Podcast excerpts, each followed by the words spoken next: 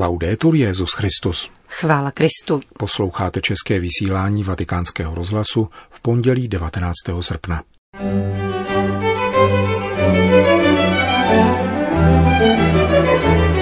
Svatý otec se modlí, aby rekonstrukce pařížské katedrály oživila víru francouzů. Existujeme jen na základě vztahu, připomíná papežské poselství pro katolický mítink za přátelství mezi národy v Rimini. Poutníků do Medjugorje přibývá, říká tamnější apoštolský vizitátor Monsignor Hozer. Pořadem provázejí a příjemný poslech přejí Milan Glázer a Johana Bronková. Zprávy vatikánského rozhlasu. Vatikán Paříž. Papež František zaslal poselství pařížskému arcibiskupovi Michelu Opetitovi u příležitosti tradičního procesí na slavnost na nebevzetí Panny Marie. Věřící dieceze hlavního města v tento den putují od mostu svatého Ludvíka do kostela svatého Sulpícia, kde obnovují slib zasvěcení Francie paně Marii, vykonaný francouzským králem Ludvíkem XIII. 10. února 1638. Letošní procesí se konalo přesně čtyři měsíce po požáru katedrály Notre Dame. Jejíž rektor přečetl v závěru mše svaté poselství podepsané vatikánským státním sekretářem. Maria, čteme v poselství, jako opravdová matka jde s námi, bojuje s námi a neúnavně šíří blízkost boží lásky. Má účast v dějinách každého národa, který přijal evangelium, vytvářející jeho historickou totožnost. Svatý otec prosí Boha na přímluvu naší paní, aby rekonstrukce jejího architektonického skvostu byla mocným znamením obrody a oživení víry věřících, kteří se plní naděje stanou ve svých rodinách i společenstvích staviteli nového lidství, zakořeněného v Ježíši Kristu. Píše papežovým jménem kardinál Pietro Parolin pařížským katolíkům.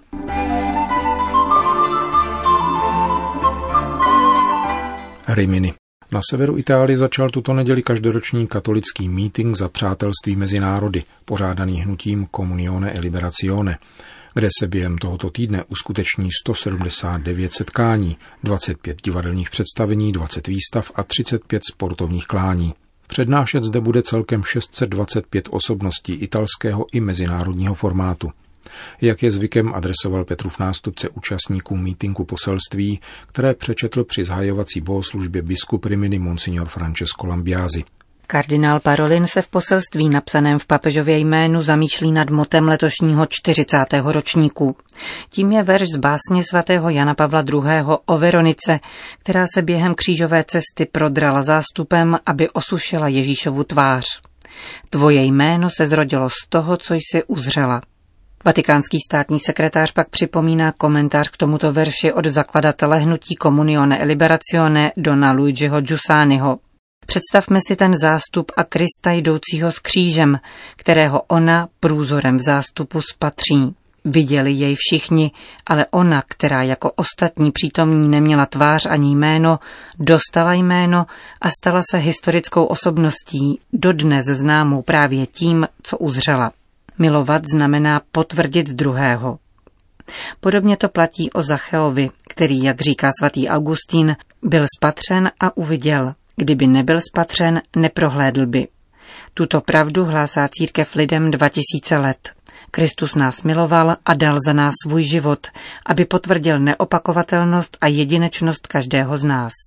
Mnozí naši současníci, píše dále kardinál Parolín, padají pod údery životních zkoušek, ocitají se v izolaci a jsou opuštěni. Často jsou traktováni jako čísla ve statistikách. Pomysleme na tisíce jedinců, kteří denně prchají před válkami a chudobou. Nejsou to čísla, nýbrž tváře a jména.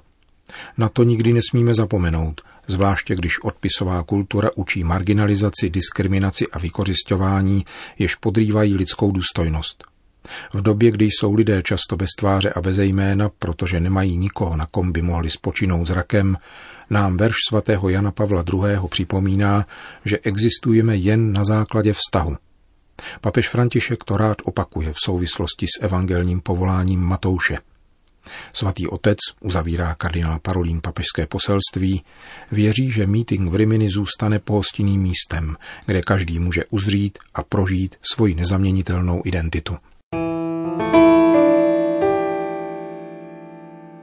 Vatikán.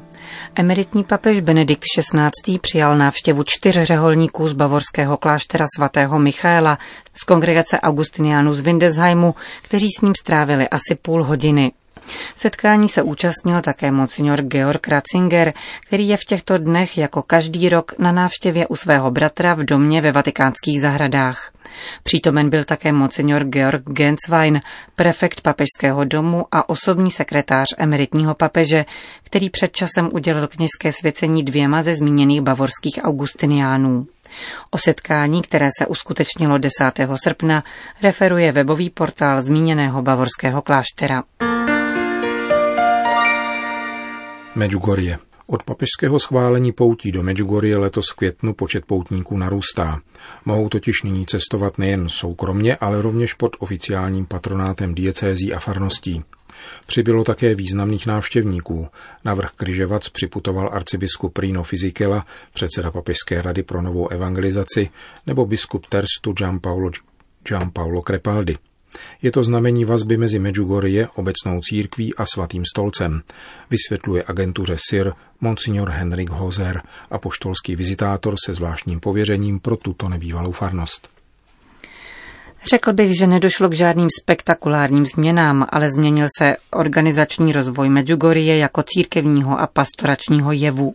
Mým úkolem je pastorační rozvoj tohoto místa a zajištění dobrého přijetí poutníků nejen po logistické, ale především po duchovní stránce, vysvětluje polský arcibiskup rok po svém jmenování medjugorským vizitátorem.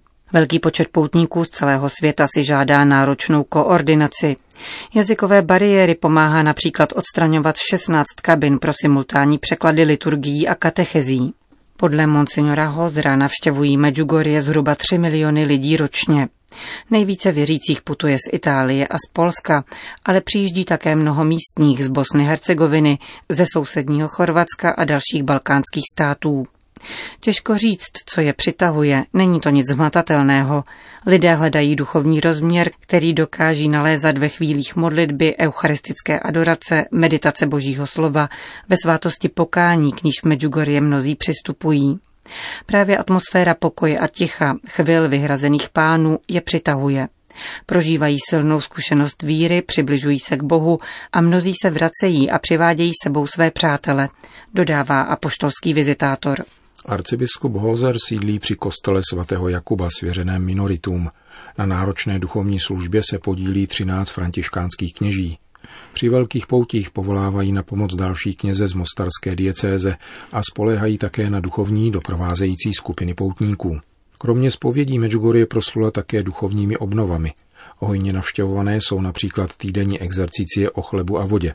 Provoz poutního místa má pravidelný rytmus. Dopoledne se slouží mše svaté v různých jazycích a probíhají katecheze. Odpoledne se poutníci modlí růženec a mohou se také zúčastnit večerním mše s meditací. Třikrát týdně se vystavuje monstrance k adoraci a jednou se věřící zhromažďují k adoraci kříže. Přibližuje každodenní program arcibiskup Hozer. Putuje se také na dva vrchy. Kryževac, na jehož vrcholu je velký kříž a při stoupání vzhůru se poutníci modlí křížovou cestu a pod Brdo se sochou Pany Marie, kde se modlí růženec. Jak zdůrazňuje apoštolský vizitátor, kult Panny Marie Královny míru má velký význam pro region poznamenaný bratrovražednými válkami, které stále ještě zůstávají v živé paměti místních etnických skupin. Působí jako znamení jednoty a symbol povolání k míru. Na druhou stranu zdůrazňuje, že navzdory papežskému schválení poutí se status Medjugorje nezměnil a doposud nemá titul mariánského poutního místa.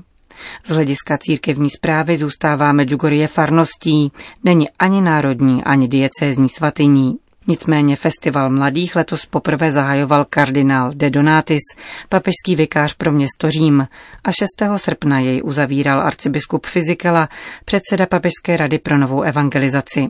Je to znamení užšího vztahu mezi Medjugorje a univerzální církví, poznamenává arcibiskup Henrik Hozer.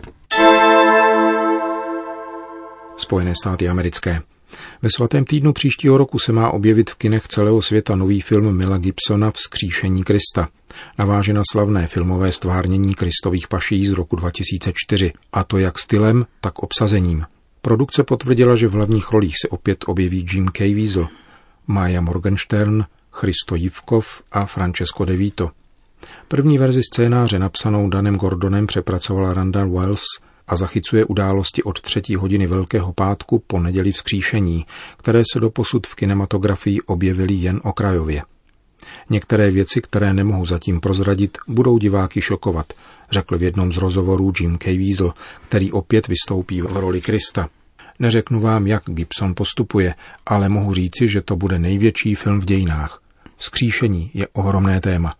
Snažíme se jej uchopit přesvědčivým a poučným způsobem, aby vnášel nové světlo a pokud možno se vyvaroval podivností, dodal americký herec. Film se bude nořit především do duchovních dimenzí, předeslal Mel Gibson. Nemůže být totiž pouhým popisem toho, co si všichni můžeme přečíst v Evangeliu.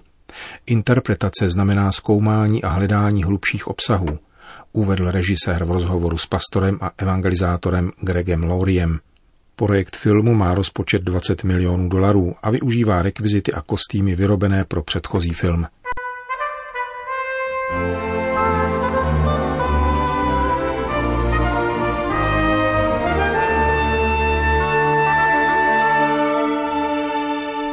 Itálie.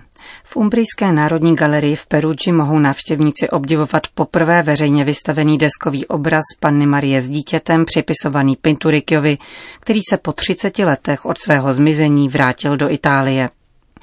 Renesanční malíř Bernardino di Bettobetti, známější pod pseudonymem Pinturicchio, totiž malý říček podle jeho drobné postavy, patřil po boku Perugina a mladého Rafaela k hlavním exponentům umbrijské školy v druhé polovině 15. století. Slavnostní ráz spojený s intimitou výjevu, poklid a sladěnost barevných akordů charakterizují rovněž obraz Madony s parapetem. Nezvyklý název si vysloužil díky okení Římse, která předěluje obrazový prostor od divákova a na něm dítě Ježíš stojí opřeno o svou matku. Je to typické dílko určené soukromé pobožnosti, vysvětluje ředitel Umbrijské galerie Marco Pierini. Ukradeno bylo téměř před 30 lety z domu svého posledního majitele. Doposud jej tedy měl možnost spatřit jen velmi omezený okruh lidí. Malba byla publikována Fan Marlem ve 30. letech minulého století a poté v roce 1989, krátce před krádeží. Šťastný návrat obrazu do Perudže umožnila databáze odcizených uměleckých děl, která dovolila identifikovat dílo na londýnské aukci un'occasione non solo di restituire una bella opera al pubblico godimento, ma anche un'occasione per gli studiosi che possono... Je to příležitost nejen k tomu, aby se toto krásné dílo dostalo na veřejnost, ale také pro badatele, kteří mohou nyní skutečně prohloubit otázky spojené s chronologií, atribucí a stylem. Jde o dílo zařaditelné do přelomu 70. 80. let 15. století, na němž lze velmi zřetelně postřehnout vztah mladých umbrijských malířů k florenské malbě Verocchia, velkého mistra Perugina a Leonarda. Jehož styl se velmi důrazně prosazuje u všech obratnějších a informovanějších malířů. Dosvědčuje ho krajina vlámského vkusu s jezerní scenérií a dvěma přesně určitelnými ptáky, jeřábem a volavkou popelavou. Se stejnou přesností je namalována také vegetace. Vidíme tedy smysl pro detail typický pro vlámské malířství zprostředkovaný Verokiem. Právě to jsou rysy typické pro mladého Pinturikia, stejně jako pro mladého Perugina, který ovšem rozhodně není autorem. Říká Marco Pierini, ředitel Umbrijské národní galerie. Jedinečnou příležitost spatřit navrácený Pinturikiův obraz mají milovníci umění i badatelé od 10. srpna do 26. ledna příštího roku.